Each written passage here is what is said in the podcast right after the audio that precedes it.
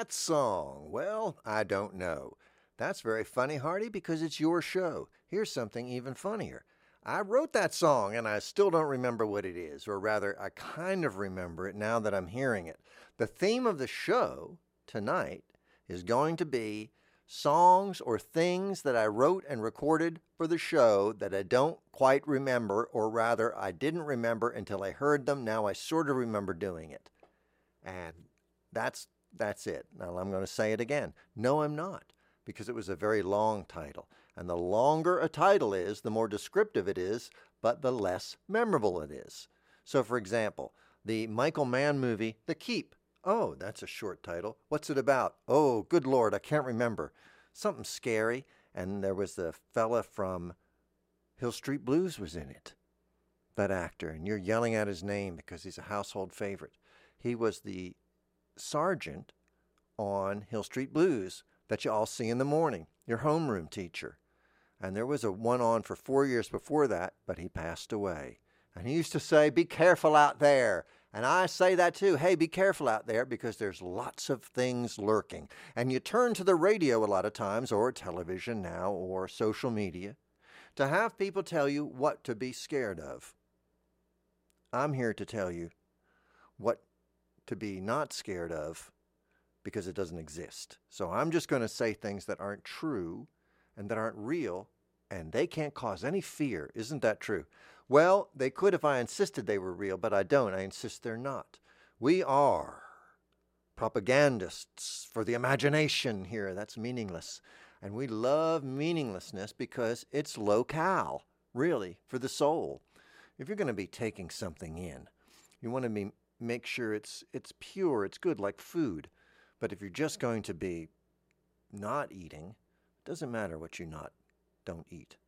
And that's what this show is aimed at. So anyway, I went through all my files and I make songs, sometimes for the show, sometimes I just do them. See, I am compelled to put things together. And I make compositions. I am a composer. Well, that's very lofty. I didn't say I was good. You can describe yourself as anything you want in the world because there's a whole slew of adjectives that could go on there and modify it for you and make it more truthful. But you could say you're a musician. You don't have to be good at it. People always say that. Oh, I'm not really an artist. I bet you are. I bet you just suck. And that could be. You can be both. Oh my goodness, you're never not a human being, but some people are miserable, horrible human beings whose days we count because they're bringing us suffering and grief. But then there's others who are what they call stellar or like a star. We have so many stars. I'm not. I'm not a star. Gosh, I just I just want to be ordinary. Ordinary like a diamond. And that's not very ordinary. It is kind of. I'm bored with them, aren't you? If I was wealthy, I'd be I'm so bored with diamonds. What do you want? What you want to hunt humans? No, nothing like that. I want to gosh, what do I want to do? Watch television. Uh, everything else I'm so bored with. Well, I like to make things, and I make them for no reason a lot of times. Now, having a radio show is fantastic because you say, well, I've made this weird song, and now I can do something with it. I have the type of, I don't know what it is, debilitation or superpower, where I watch something. Let's say I watch a bunch of Gilligan's Island, and I'm like, I am taken with this background music. It's just blending in, but there's just so much bassoon, and it's used to such comic effect. Oh my goodness. That bassoon's having a good time. And I wanted to do that. So I will go into my recording program and pull up all my things and I'll I'll do something Gilligan's Islandy. And then I'll think, well, now what do I do? I have a radio show. I will have my characters be on an island or something. I do like that.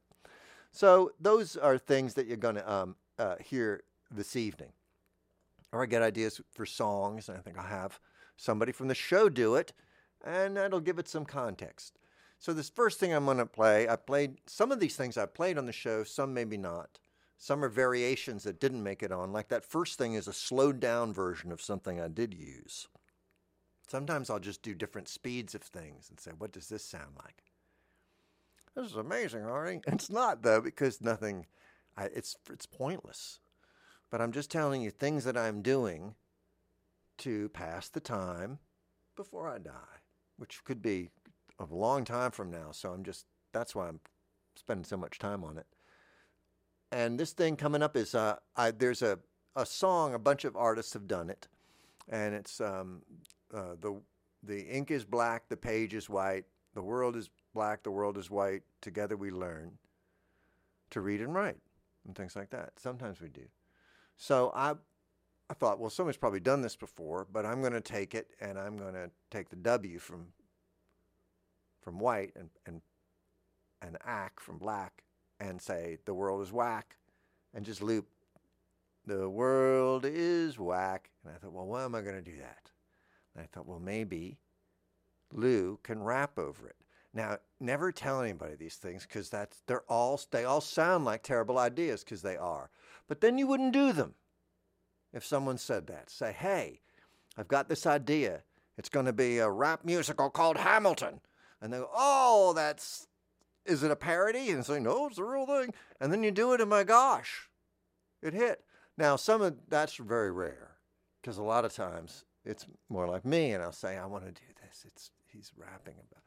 Someone saying, no, don't do that, please. And then I'll go ahead and do it because I'll think, well, why don't they want me to do it? Just because I'll embarrass myself? And I think well, that's a perfect, that's a great reason to do it because I'm always looking for spiritual uh, challenges. And one of them is surviving humiliation, which is a very good one. And then if you can do that, you can learn a sort of compassionate detachment where you really feel for people. And at the same time, you can't be harmed because you've already been harmed or something. You're just a big pile of humiliated mush. And then you feel, now I am truly free. Um, but that's the case a lot, lot of times. And I, I think that's all, that's all right. You know, there's all sorts of ways that you can spin your life to make it seem like you're a, a spiritual master or something. Well, here is Lou doing The World is Whack. The world is black. The world is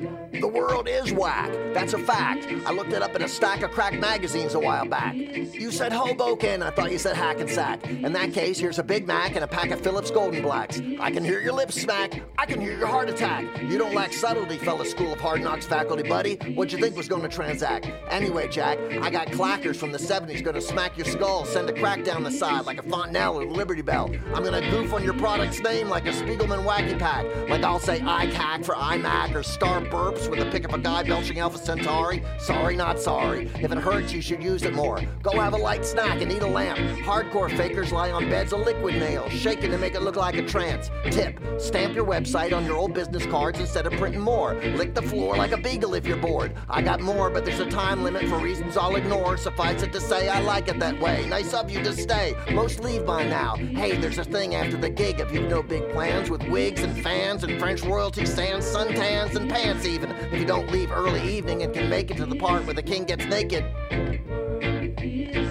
And the world is whack. The world is whack.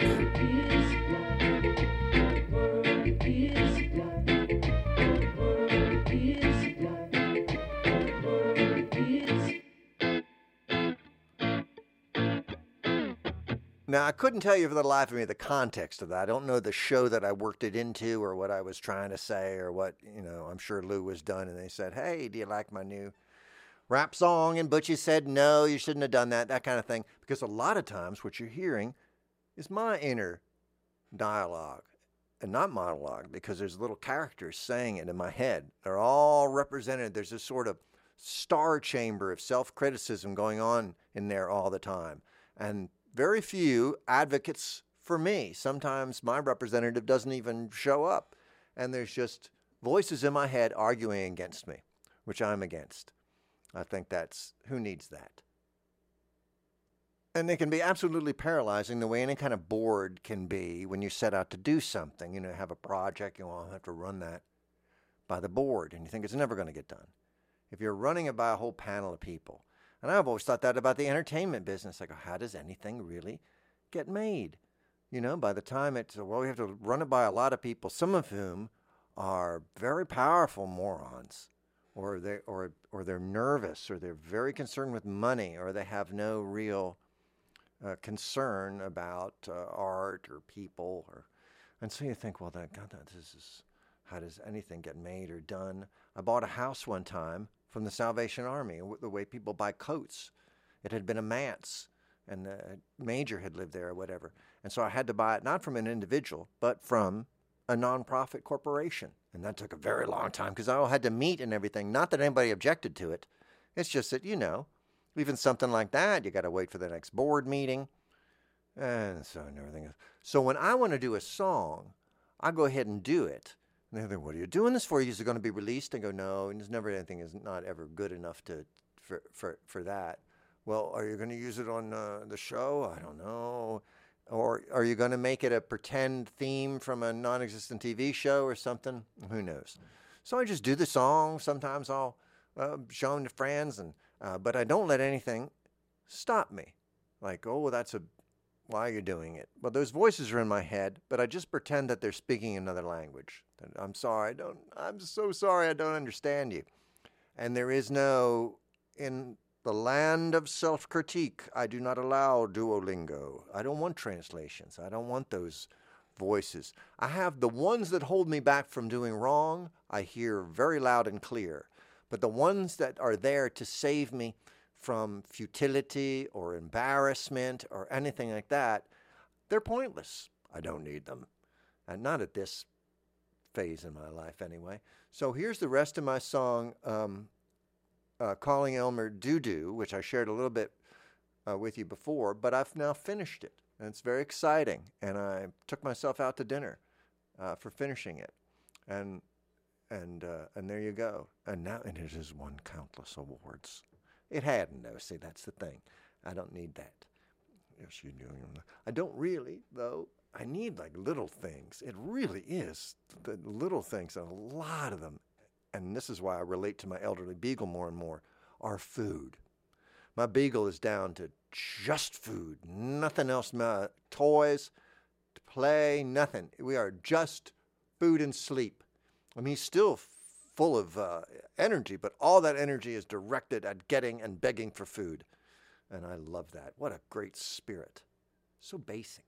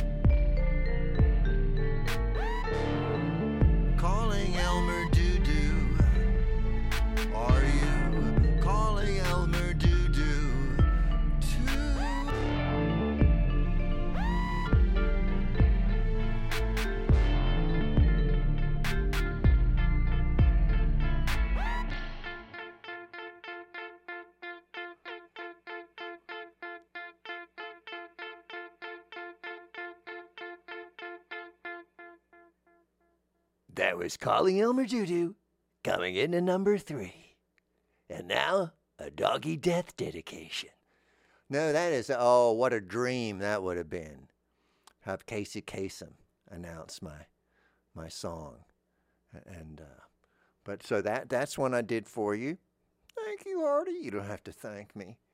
Um, just pay me lots of money. No, don't do that either. My goodness. So I just had, you know, you had that in you.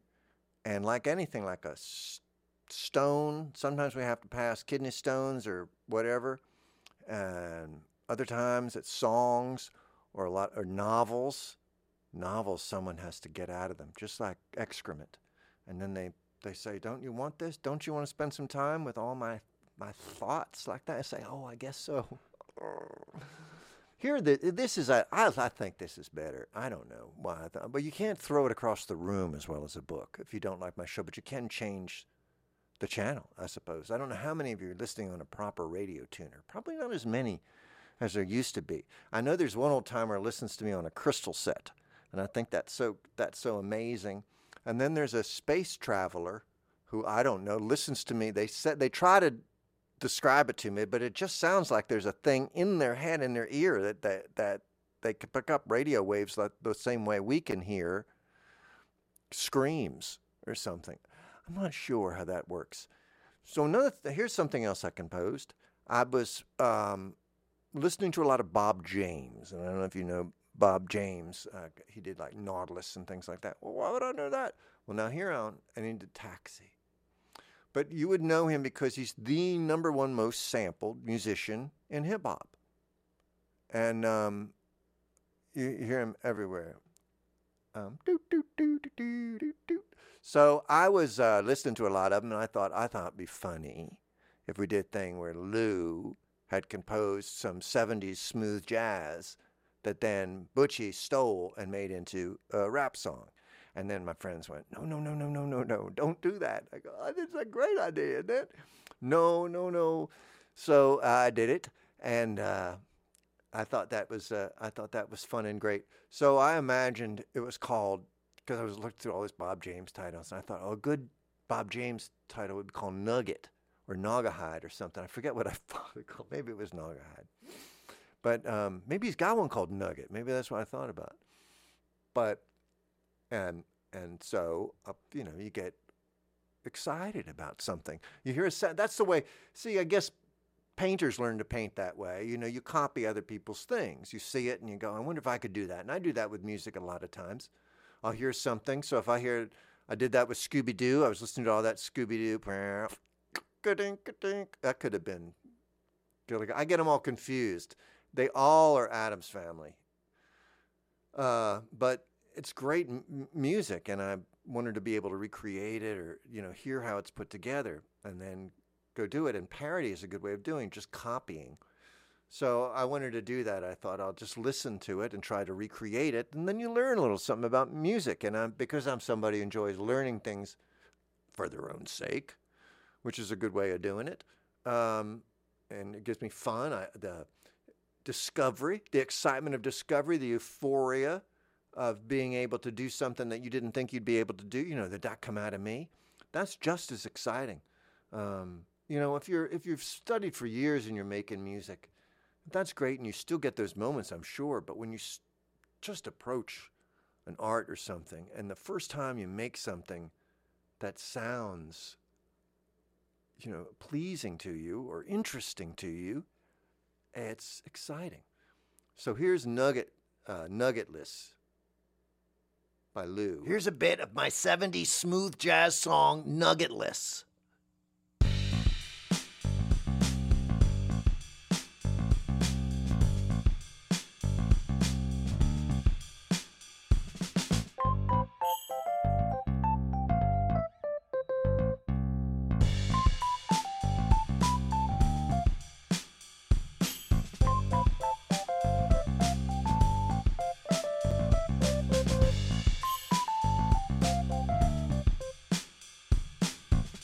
Here's Butchie's rap song, Lynchland. Sweeping up the bar, the creep in the car. This time you've gone too Jamie Farr. Room, room, room, the red room. Some kind of soul tomb. Log lady log flume. In the Lynch theme park, parasitic twin peak launch soon. I said launch, not lynch. Far out space, these nuts don't flinch. I got a low brow, okay? Steal your meager cow, okay? Total ripoff. You know, the way that people in the past talked about their ancestors or their parents is the way a lot of people my age talk about far out space nuts or Gilligan's Island or something. And that is because there was, at least for me, some confusion about where the television ended and my life began and everything. You know, television was in still basically in its infancy when myself and my peers were uh, subjected to it uninterrupted a lot of times, just plop down in front of it. And because here's the thing, you know, with the internet, well, parents should monitor what their children are seeing on the internet, and that is a good idea. And so, you know, if you're really paying attention, you can, you know, you should be there. But the television, you see, there was this assumption that everything was fine because there's such censorship and everything. There wasn't any really uh, racy stuff or bad words or anything like that. So you'd think, well, the child can just watch this without me there to explain anything to them. So, what happens is exactly like F. Pinocchio. Because when you're left alone, like you're watching your cartoon and you know everything's going fine, and you're watching some old innocuous Popeye from the 30s because they haven't bothered to, you know, they're just showing you stuff that they showed your grandparents when they were abandoned by their parent. Go to the eh, here's a nickel. Go to the theater. So that kind of thing, and you're sitting there, yeah, go go you watch your Popeye, and then in between, you are subjected to just absolute hardcore propaganda for products. Just unbelievable psychological manipulation of the highest order, the kind you know, basically designed by Edward Bernays, the nephew of Freud, and the, you know, the godfather of, of PR and ad campaigns, and just these things absolutely designed to drill into the psychology of very young people.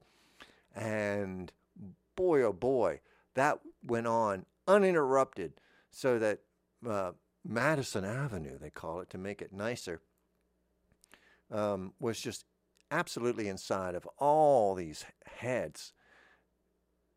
And you know what it did? You know what it did? It what did it do? Well, just look at people my age. It I feel infantilized. I feel still like I feel it made me a perpetual child or something. The most basic, my first most basic lessons had to do with sugary cereals or something, or some sort of desire, like immediate gratification or begging my parents for a certain cereal, which you can superimpose on the on the world and see that that same uh, strategy people use for God or the universe. You know, they stomp their feet and they cross their arms and they demand something, and I've got to have a pony, the frosted kind. Oh, I thought you meant an actual pony. No, little little edible ones. And so you have to go, you know, ah, and because it's all driven by the products and everything like that. And all the cartoons are just there. They're just there so when the parents poke their heads in the room, they go, everything's all right. Yes, I'm watching the cartoons, but they're not watching the cartoons. They're watching the advertisements. And people would cross over, right? So I'd see, like, oh, there's Sean like Charles Nelson Reilly. He's funny and silly. Oh, now he's selling me a pen. So there, you know, I'll get a pen because Charles Nelson Reilly is funny and that just sticks there forever. And then those uh, figures and those images they have sway over you for a long time. You you have to to get them out of your head. The like the real people have to commit heinous crimes. So you go, oh, maybe maybe that's not my dad. Maybe he's just a bad person trying to sell me. Uh, ice cream novelties. I'm trying to be as vague as possible talking about Bill Cosby. But that kind of stuff, oh, oh my goodness. But anyway, I watched a lot of television. I still kind of enjoy it. And, and you start enjoying, it, you go, I enjoy it like in a campy, ironic way. And then you realize, you come to realize, I enjoy it because I'm absolutely, I'm empty and shallow. And do I embrace this? No, I'm trying not to. What I've been doing though is I, for a while, I went on this kick where I was writing my own themes to old TV shows. Now it kind of started with parody. It was like, oh, I'm gonna make it sound like it's Bob James or something. I think that's where it started. And then I was like, oh, the heck with that. What if they just gave me the show and said, Hearty, we want you to do a theme song for this new TV show? Say, I'm on it, man. I've done theme, people have done that with movies and everything. I've been approached so many times. Only one time Thank you, Chris. Has anybody actually used my music in their in their movie? So I do appreciate it. But uh, they certainly have been. I've been asked to contribute. Um. But uh, I'm not. So if you do have a television show, I don't know who's listening, but I'll do the theme, and it won't. I don't know how good it'll be. I'm just going to tell you that right now. So uh, this is one I did for Gilligan's Island, and I made it a lot more serious because I thought, I don't know that this was this was treated with too much frivolity, I think, the original. Tragedy often strikes at unexpected times and in unlikely places. An ordinary island boat tour. The type tourists take every day. The sea is like a dream, and you sail off in search of peace. But the sea, the sea is unpredictable. And when those summer storms roll in, they are fierce and merciless. And they have taken the crew and passengers of the SS Minnow, never to be seen again. Among the missing and presumed dead, Gilligan,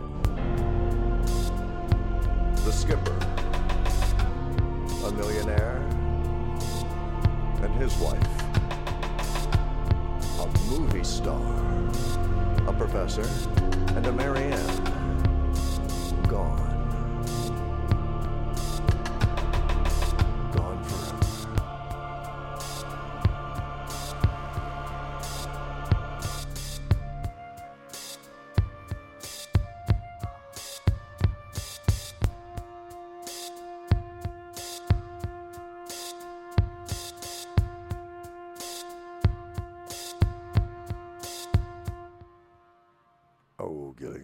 It's a tragedy. It couldn't be seen as a tragedy. And um, very interesting. Not really. Yes and no. Oh, my goodness.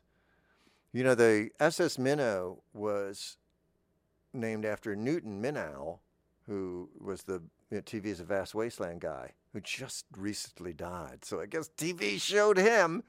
It outlasted him. Um, only the good die very old but younger than TV.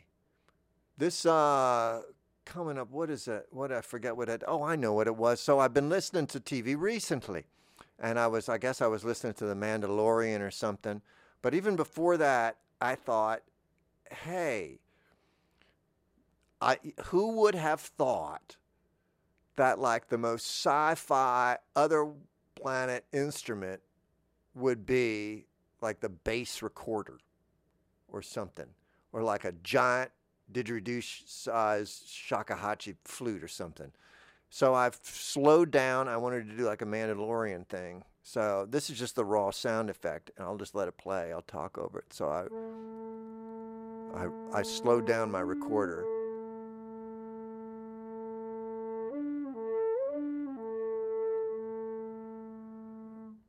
It sounds like a scary old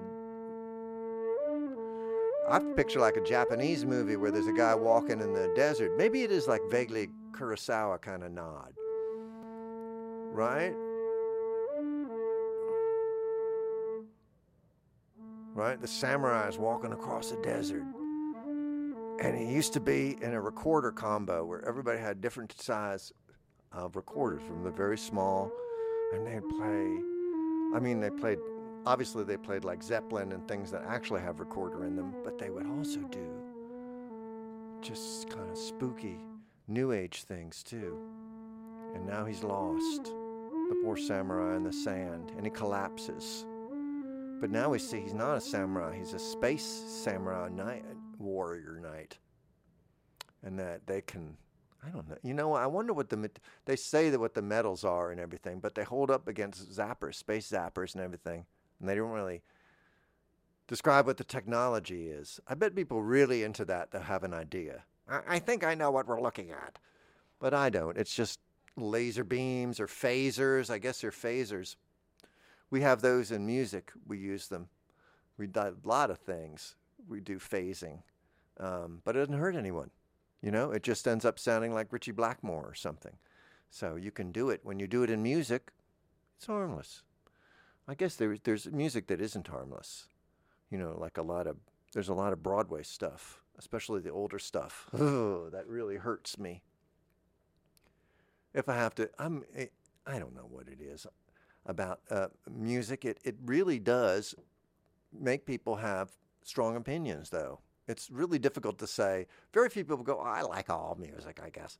You're thinking, oh, you're not thinking very hard about it if you don't have an opinion. It is something that de- almost demands you to say what you think. You know, oh, I like that. Hey, that's peppy. People comment on it without being asked if they are moved by it. Hey, what's this? And uh, if it's really bad, you go, oh, what's this? Tom Waits? And go, yes, it is Tom Waits. It's time to leave the party. Okay, I got the hint. So stuff like that, you know, and um, uh, but I don't know anybody who's just not affected by it one way or the other. I don't like to be super critical of, of particular artists because I fear them. You know, they can they have money to sue and everything, and what do I have? Just my opinion. No, that's not why. But I know it's it's. Uh, I'm not sure why people like certain things and and bless. If someone can get joy out of something. I hate to crap on it, but I will if it's. I might if you put it on at my house or something. I'm not against criticism, you know. I just don't think I have any part in it, right? I mean, I think I'm for critics. I think. I'm just not. Why would I? Why would you care what I thought, in particular? And especially don't ask me what I think if we're friends and you're in a band and I've just gone to see you and you go, "What do you think?" because I'm not going to, I mean, it's probably going to be a lie, whatever comes out of my mouth. So I don't know what to say. I want people to lie to me, pretty much. But I don't ask, what did, what did you think? I just stand there and go, oh, that was okay, like that. And they go, it was incredible. It was, you were great. Really, you think so? But I can tell.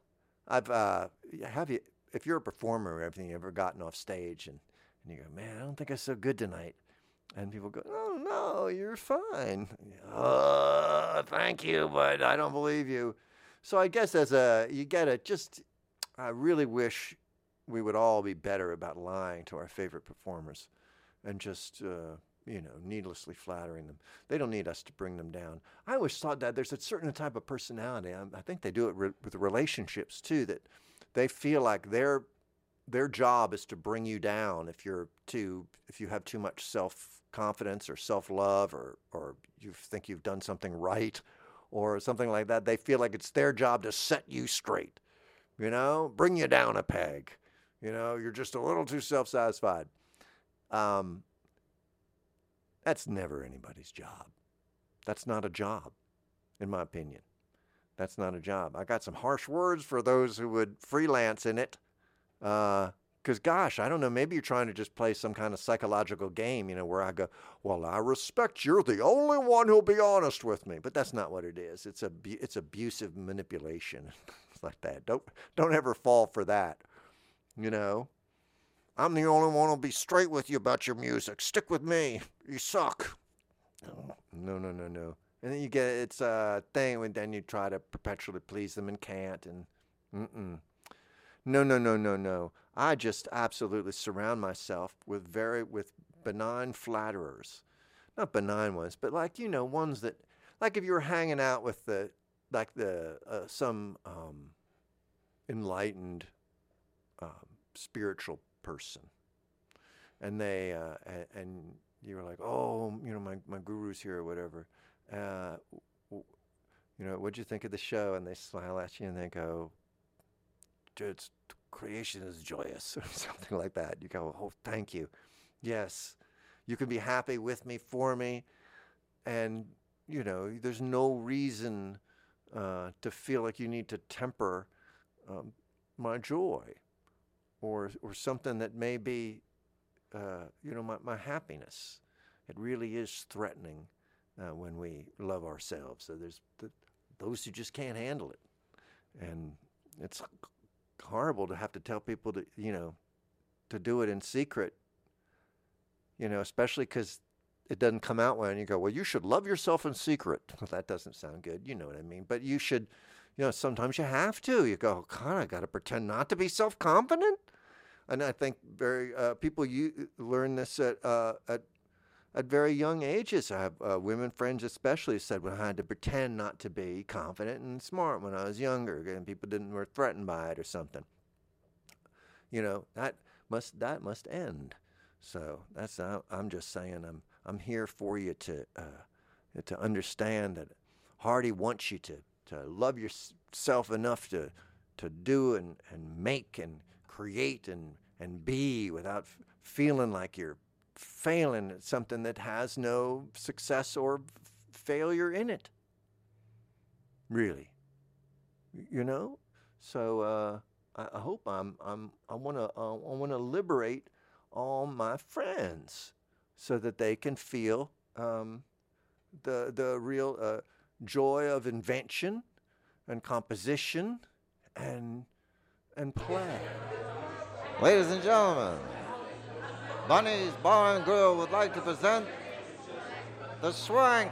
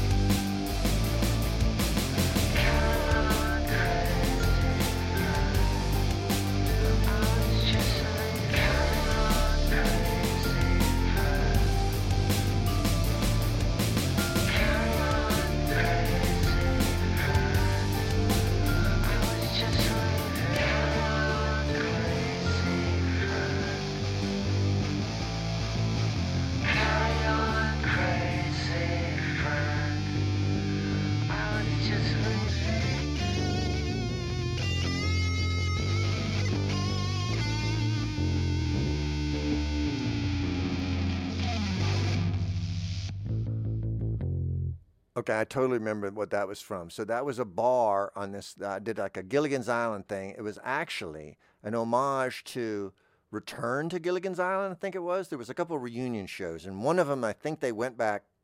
I hope I'm not imagining this, but I hope I am. They went back to the island. They opened a hotel, and I thought that'd be great. So I did an episode where my all the the the crew was stranded on this island, but then they went back after they got free. They had a parade for them. Then they went back to start this hotel together, and that was at the club at the hotel. And that was, and I was remember I was proud because then the next scene is that like EQ'd, like so it sounds like it's in the distance, and it's them outside of the club talking. So I was, oh boy, I'm getting really good at this. I'm gonna get hired for one of these BBC radio shows, probably to do all of it by myself. No, they wouldn't. That doesn't work that way really. I'm not looking for a job at this at this point in my life. Uh, I am though. That's so. I'm always am. We're always looking for work because you know we live in a day and age where you're going to uh, work to the grave. So uh, keep that paycheck coming in. I'll even need it posthumously because they make you pay for the casket and everything. So uh, I'm not. Uh, I'm not afraid. I'll I'll find it. Here's a. This is um. This is just um, this is a weird one because this is just typing, but it's me typing. It's not a sound effect I bought or anything. Note to self. Remember to get ribbon for mom's 1960s Royal. The one on which I typed a lot of high school essays, including such things as essays, tests, lists. I don't know, padded. But this is the type. This is the same typewriter, and I'm very glad I kept it. Uh, it's an old. It's what they paint cars in. It looks like Nardo gray. It's what they paint some sports cars in now. But it's uh, it's an old Royal typewriter, and it's what they call manual. It wasn't electric or anything. You hit it, and it's a mechanical device. And uh, I, I still love them. I think they are coming back. People like to play with them and everything, and I can still get ribbon for it. And so I've used it in uh, when I'm doing like oh Rockford Files or something. You know, Rockford, get in here. I'm typing up a report. Uh, in reality, in the 70s, they might have been using uh, IBM uh, Selectrics already, which are crazy with that crazy space ball on it that has all the letters and symbols in the world on a ball. And if it doesn't, there's other balls. You just put another ball on, and then it'll do italics or you know their font. It's amazing, and it's just, this ball zipping around like that. I don't know who thought of that. I had a, a really terrible typewriter briefly in college. It was a thermal one, and it typed on thermal paper, which is hilarious because, like, uh, you know, you, your professor could go, "I got your essay. Unfortunately, you know, I stuck it on the radiator, and now it's all it's black." So I was just wondering, it, did you redact the whole thing, or is it on thermal paper? So that didn't work out too well. Um, but I had that one for a while, and um, uh, so those don't really, the sound effects on them aren't any good. That's the thing about uh, sound effects. Sometimes they're not exactly what you. Um, I'm trying to. Let's see if I can uh, find it. I had a on this Gilligan's Island one. I remember there was a an an airplane. It called for an airplane. It called for an airplane. Me, I'm calling for it. I see here in the script I have written old rickety airplane. So I needed like a uh, an engine sound, an old prop engine. And I believe that this coming up is my lawnmower slowed down. So. Um, I was wondering if I could run your plane, old timer. Uh, what do you say? I said I was wondering if I could rent your plane, old timer. Let me shut my plane off. What did you say? I wonder if I could rent your plane, old timer. What did you say? So something like that, and uh, oh, that was great. What great fun! And that was I went to a lot of work for that episode, and I remember it not it not being good, or so not not being good. No, that's not it. I guess when you put a lot into something, you, you, you have expectations, and they're just the worst. Expectations are.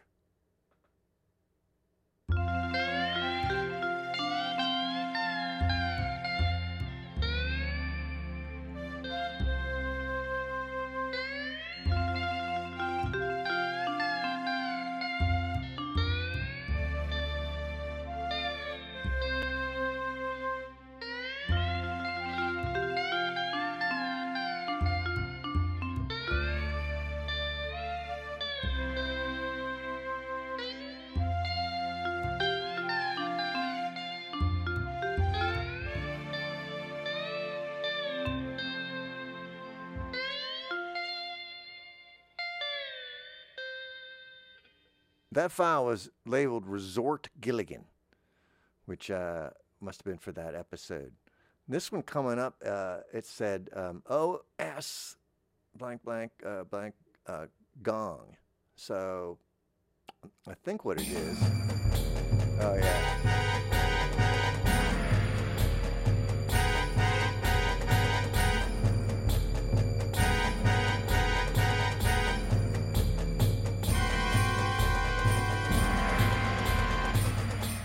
That's when you see a scary, ominous thing, like, oh no, here come the, you know, the coming off of the boat onto the shore to come get us. And so that's uh, that's what that one's for. I don't know what's inspired by. It might have been inspired by Doctor Who or Gilligan. I went on a thing with the Doctor Who and Star Trek, so you'll hear a lot of like, uh, and this one's called Suspense. I'm not sure what this is. Ah, yeah.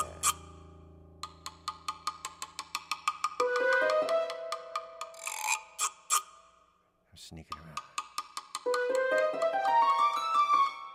A lot of shadows.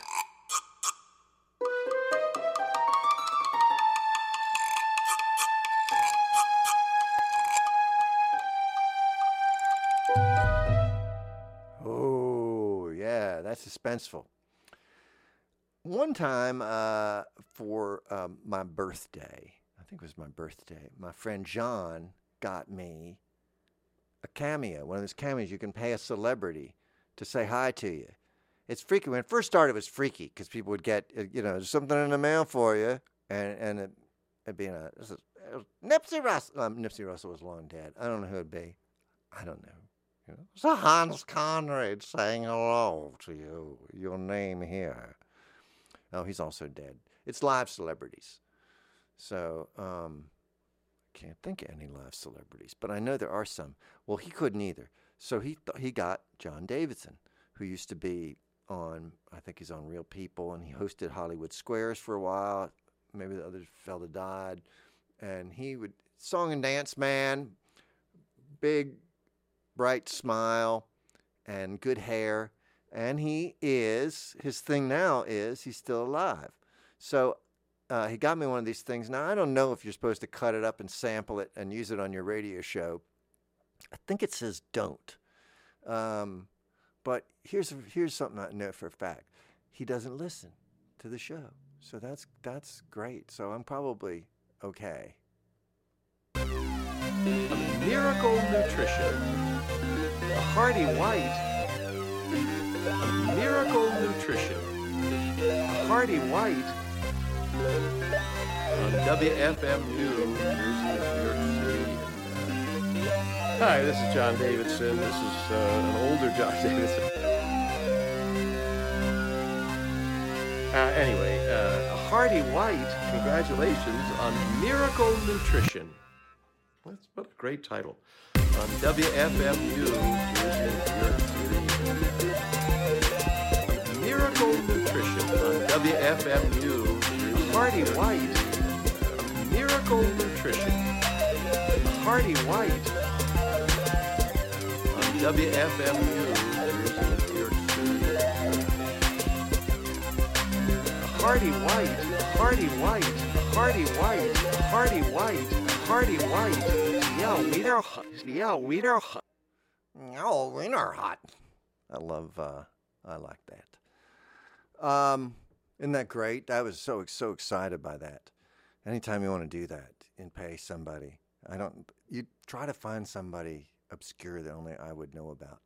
Only I would know about. I'm the only person my age. You know what I mean? So somebody that was had a like somebody that was on a sitcom for like a year, like the guy who was on Taxi, just the first season. He was one of the regulars. I don't know what you're talking about. See, something like that, um, and that'd be exciting to me. I love that. I love that lives are so. Sometimes they're so long. There's all sorts of stages of them. You can do all sorts of things. I used to think that as a kid, you know, because of the television. I thought, was I on the Brady Bunch? I mean, maybe, you know, I have some really vivid memories. Maybe I was on the show. So that would happen when I was very young. And that seems healthy. Well, now coming up is one of the favorite things I ever did. I've played this a lot of times. I don't know why I love it so much. Did you ever do so? You think, well, if I'm going to be known for one thing, I've done hours and hours and hours of radio. And you'll think, well, I, I can think of a lot of things that I like better than this Hearty. I can't. So the following clip is the favorite uh, favorite thing I've ever ever done, and it's on the Best of Lou um, CD, which was a premium from a couple years ago, and. Uh,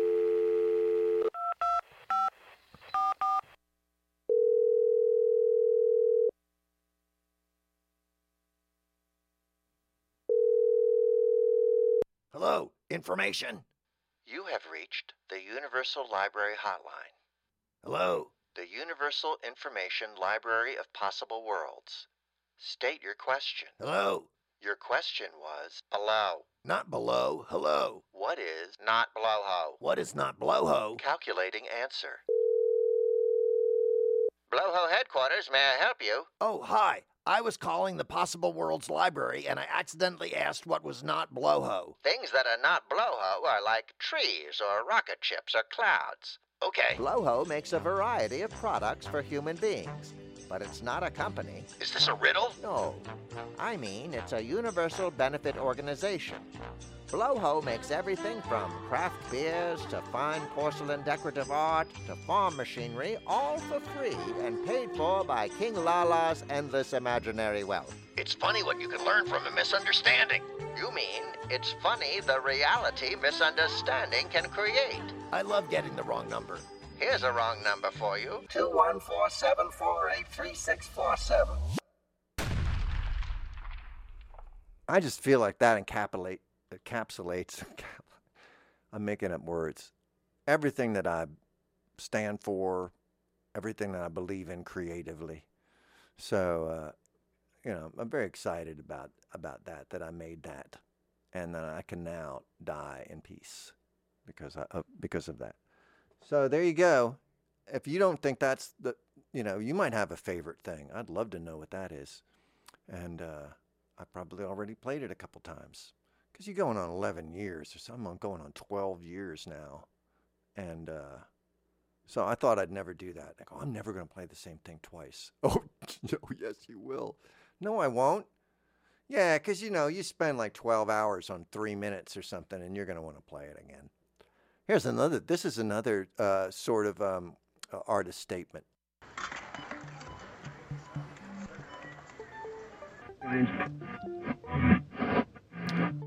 I'm a composer primarily. A lot of people think of me as an actor. Actor. Or nobility. Nobility. And I'm all those things, but I assure you my principal pursuit has been composition. Composition, composition, composition. Not just music, Music. but anything. I like to put things next to one another with thought. A lot of times those things are sounds, but not just. Not just sounds. When we are together like this, I can put objects and light next to things like sound and music. Not just.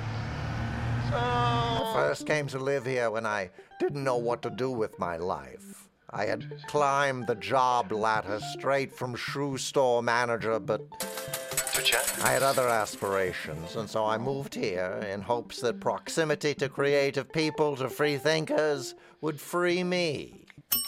And it worked to a large extent. Free. But there's so many artists here. It's like a prison for artists. I'm locked in an apartment building with poets. Granted, I've worked it into my own art, but there are monotonous ramblings of madness. But I find inspiration, well, well, inspiration means to breathe in, and frankly, I'll breathe in anything. Anything is air for my art plants. Oh, what is he uh, talking about? It's funny. I, I, uh, Hans Conried is such a part of the show and everything. And again, you know, it's certain things probably maybe from Bullwinkle or I don't even know. You know, maybe that's why Edward Everett Horton makes appearances on the show as well. You know, that stuff is really deeply in there. I, you can, when we learn language very, very early, uh, it's through mimicry. And you're mimicking the sounds, the accents, and everything. Nobody comes into the world with, you're not genetically predisposed to have like a regional accent. You listen to the way that people around you are making vowel sounds, and they need do that too. And you just speak the way they do. It's, it's, it's mimicry. Well, when you're very young, and you hear, um, you hear, you know, Hans Conried over and over again, then it gets in there. I, I bet, right? And the same once upon a time, Edward Everett Horton, because he told many stories, and I listened to them. And so you can your voice falls into that. Well, you don't have the voice that sounds like you do that. Everybody's voice, you do imitations and everything. Everybody can do different sounds with it, or you wouldn't be able to speak other languages. And you can learn other languages. And the best times uh, uh, you know, somebody was telling me I was learning some Japanese phrases, and they just said, try to sound Japanese. You listen to all movies and everything all the time. you know, do the, you know, don't be worried about doing an impression or anything. That's the sounds you want to be able to make. The same thing with French. You go, oh, I feel like I'm doing a fake French accent. Well, if you try to do your own flat voice when you're speaking French or something, it's going to sound heavily accented. So you want to speak without an accent, to imitate. Bodie, Odie, Bodie, Odie, Bodie, Odie, Bodie, Odie, Bodie, Odie, yay! Hey. Silence I love you,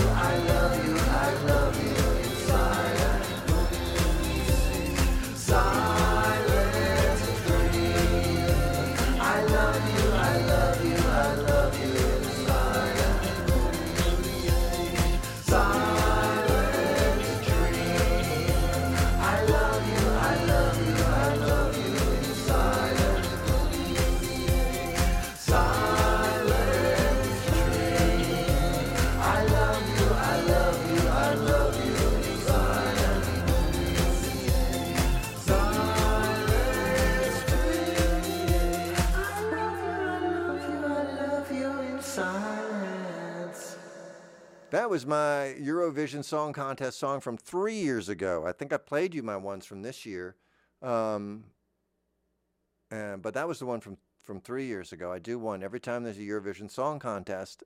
I do one. I put it out there. I know we're not in Europe, but you know, either is Israel or whatever. There's other countries in there, right, that are not. Um, so there you go. Kentucky. Let's let's get in it. Let's do it. I wouldn't mind joining. Why can't Kentucky can join the EU? You go, well, we, you're going to want to be under a government from the. We don't have to. We could just say we're doing whatever they say. It's so far away. Who's going to check? I mean, when the when the boss lives out of town, I mean that feels ideal. So you know, um, I like that our government's so far away physically.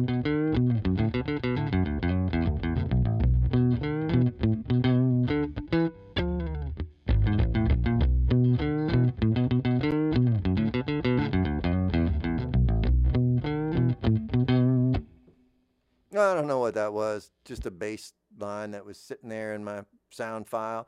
Oh my goodness, you are listening to Miracle Nutrition with Hearty White on WFMU East Orange, WMFU Mount Hope 91.9 in Rockland County and New York City, New York, and online at WFMU.org, worldwide, freeform radio, the way the radio sound on the campus. Hey, that's the way you like it. And, uh, my goodness, I'm so blessed to be with you every week, and I'll be with you all summer here, and I'm very excited. We're going to go places together. We're going to free our hearts and feel joy, and nobody's going to tell us we can't. I love you, friends. Have a wonderful, peaceful, blessed, healthy week.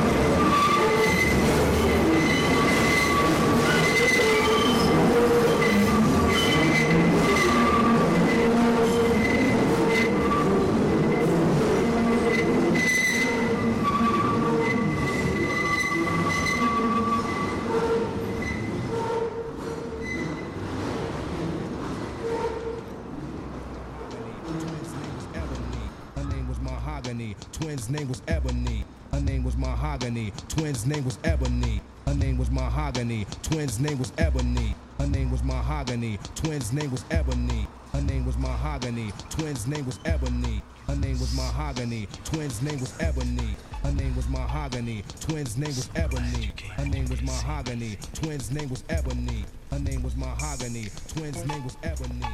Her name was Mahogany. Twins' name was Ebony. You look so beautiful tonight. tonight.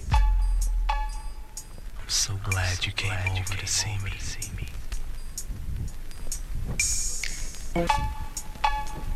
Hello, baby. You look so beautiful tonight. I'm so glad you came over to see me.